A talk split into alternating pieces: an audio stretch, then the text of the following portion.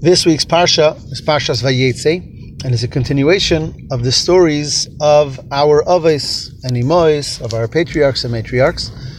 Um, and we already mentioned in the past a number of times that what the Ramban says that all of the stories that happen with our Aves, all the story of these Parshias, are all part of the idea of Maisa Aves Simen Labonim, that what happened to them is a sign, is a uh, indicator and empowering to us in our own avodah and our own life stories, because being that they are they are our forefathers, again the Aves and the Mois, so what they whatever they um, they did and went through is indicative of what we will go through and has so many messages and empowerments for us as well. So the story of Vayetze, really the the entire parsha, is the story of the descent of Yaakov from Israel, from Be'er Sheva, where he lived with his father and mother Yitzchak and Rivka and Yaakov leaves Israel, a place of holiness, and goes to um, Haran, which is a very um, immoral place and deals with immoral people and dishonest people. Um, and this entire parsha is where he's, it's a story of his going there and being there and the 20 years that he spent there, and then heading back when he finishes there um, and coming back or heading back to the land of Israel to his parents. According to the teachings of Chassidus, this whole story of Yaakov's descent from Israel to Haran is really the story of the descent or the different types of descents that every person or all people go through. Um, and to, to look at it from a general perspective, there's three basic types of descent that we are all part of and that we all know. One is the idea of our soul descending into our bodies. Our soul is divine, is part of Hashem, and before it comes into our body, um, is, is uh, has a entirely and fully spiritual existence, um, enjoying spirituality and its closeness and relationship with its source, which is Hashem. But the soul um, leaves all of that and comes down into a very physical and very materialistic world, and encloses itself in a very physical and materialistic body, and that's where the soul spends the entire lifespan of a person. So that's the first descent that each and every one of us is um, has and, and goes through. The second descent is the descent of the Jewish people into Golus, into exile. Right? There was a time when we had a Beis Hamikdash, we had a holy temple, we had a much greater level of revealed divinity. We had great um, tzaddikim and prophets and so on and so forth. And then we were exiled. And now we are still, very much so, in this exile um, where we don't have that level of revelation and that holy temple and so on and so forth. So that's the general descent of the Jewish nation into exile. So that's descent number two.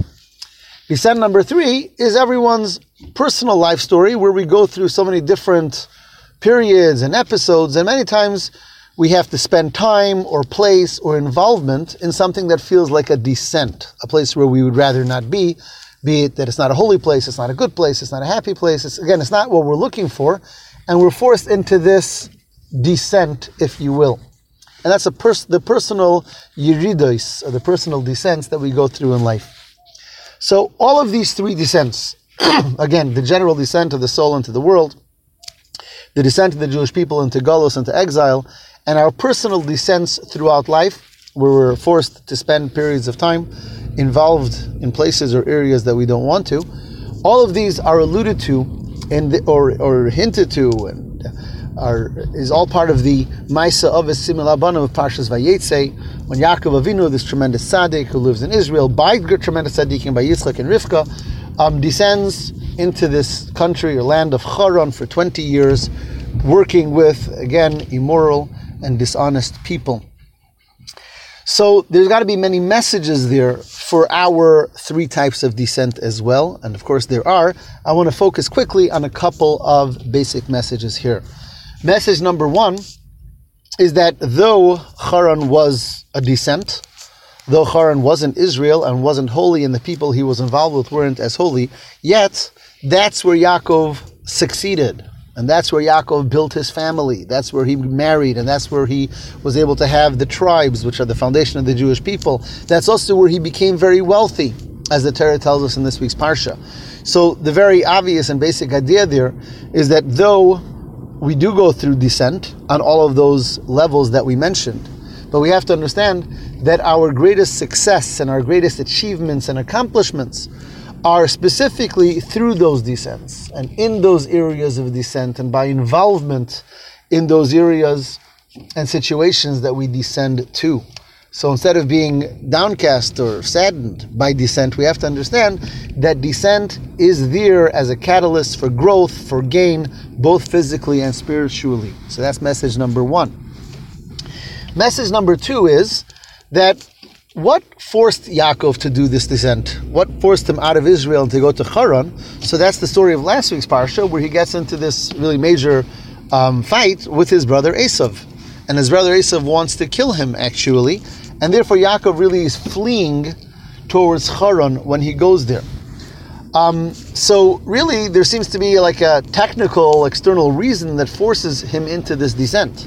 Yet, when we see this story in entirety, we know that really the reason he had to descend there is because that's where he had to be married, and that's where he was going to have his children, and that's where his wealth was to be found. So the message being that many times, although we might think and externally that there's a very technical reason that's forcing us into somewhere.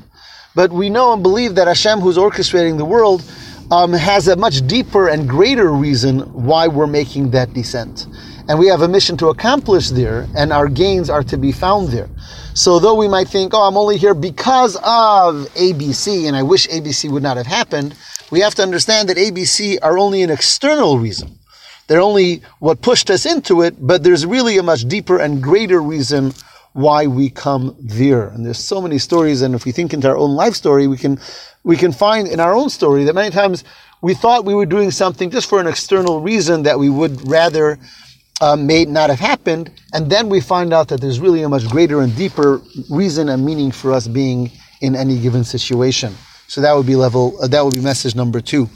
Message number three is sometimes when we're forced into a certain situation or a certain place or a certain job or a certain involvement or whatever it is, being that we didn't choose to be there, so we only perform there half-heartedly. After all, this was not my choice. This is not what I really want to be doing or the place that I really want to be. And Yaakov Avinu had every reason to think that as well. Again, this is not the place that he was looking for. This is not what he wanted. So one would think that when he was there, he would just do what he got to do just to you know, just to, to fulfill his, uh, his obligations. Yet we find that Yaakov Avinu worked for 20 years for his uncle, for his brother-in-law and uncle. I'm sorry, uncle and father-in-law Lavan. Um, and Yaakov says, "B'chol koichi avaditi asavi." And Yaakov describes in this parsha in detail how he put all of his efforts and all of his energies into doing a perfect job. And here we have another very important message, and that is, for whatever reason we are somewhere and again, we may not have made the choice to be there. It's incumbent upon us to understand we have a mission there and we have what to accomplish there and to throw ourselves into it wholeheartedly and to do our job to perfection and to fulfill what we have to do in our obligations and responsibilities, never in a half-hearted, uh, in a half-hearted way, but rather to be fully engaged and fully involved in the missions that Hashem gives us in life. And I would say that's lesson number three over here. And finally, lesson number four is we have to understand that wherever we go, in whatever situation, we have divine assistance and protection. And both in the beginning of this week's Parsha as well as in the end of this week's Parsha, in other words, both when Yaakov is on the way out to Haran as well as when he's on the way back to Israel, Yaakov talks about angels that were going to, that he was seeing and that were accompanying him. Um, in the beginning of the Parsha, Yaakov famously um, leaves uh, Israel and is on the way out, and he sleeps and he dreams, and he dreams of the great ladder, and he says, Malachi Elokim Olim v'yerdim bay, angels of God were ascending and descending the ladder. And as Rashi tells us from the Midrashim, that there's the angels of Israel and there's the angels that are outside of Israel. So as Yaakov is leaving Israel, the angels of Israel are ascending the ladder, going back to Hashem, and the angels that were sent to accompany him outside of Israel were coming down to help him indicating again we have wherever we are we have divine assistance and we have divine protection. So when we're in israel we're in our, we're in our, when we are in our high points and high places um, we have the divine assistance of high points and high places. And when we're forced to descend into various places or situations we have special angels that are sent out there in order to protect us and assist us wherever we are. At the end of the parsha when yaakov is on the way back to israel again yaakov says um,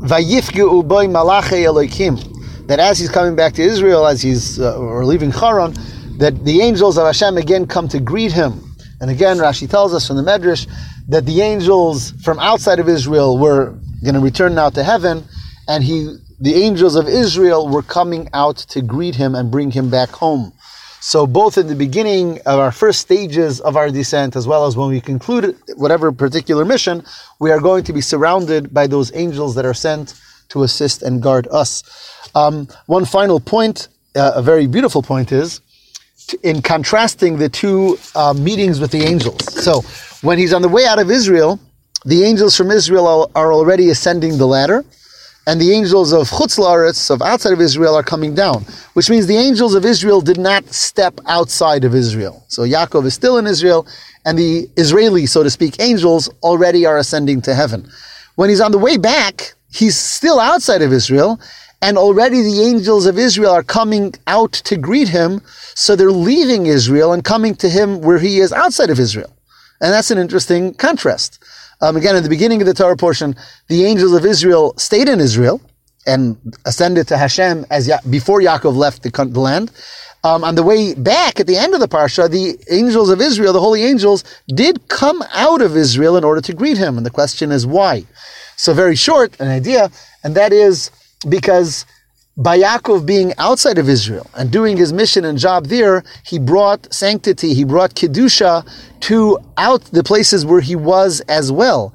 And he made them fit that even the holier angels of Israel should be able to come there, be able to feel at home there, be able to visit and greet him there, which tells of our impact on the places that we are brought to.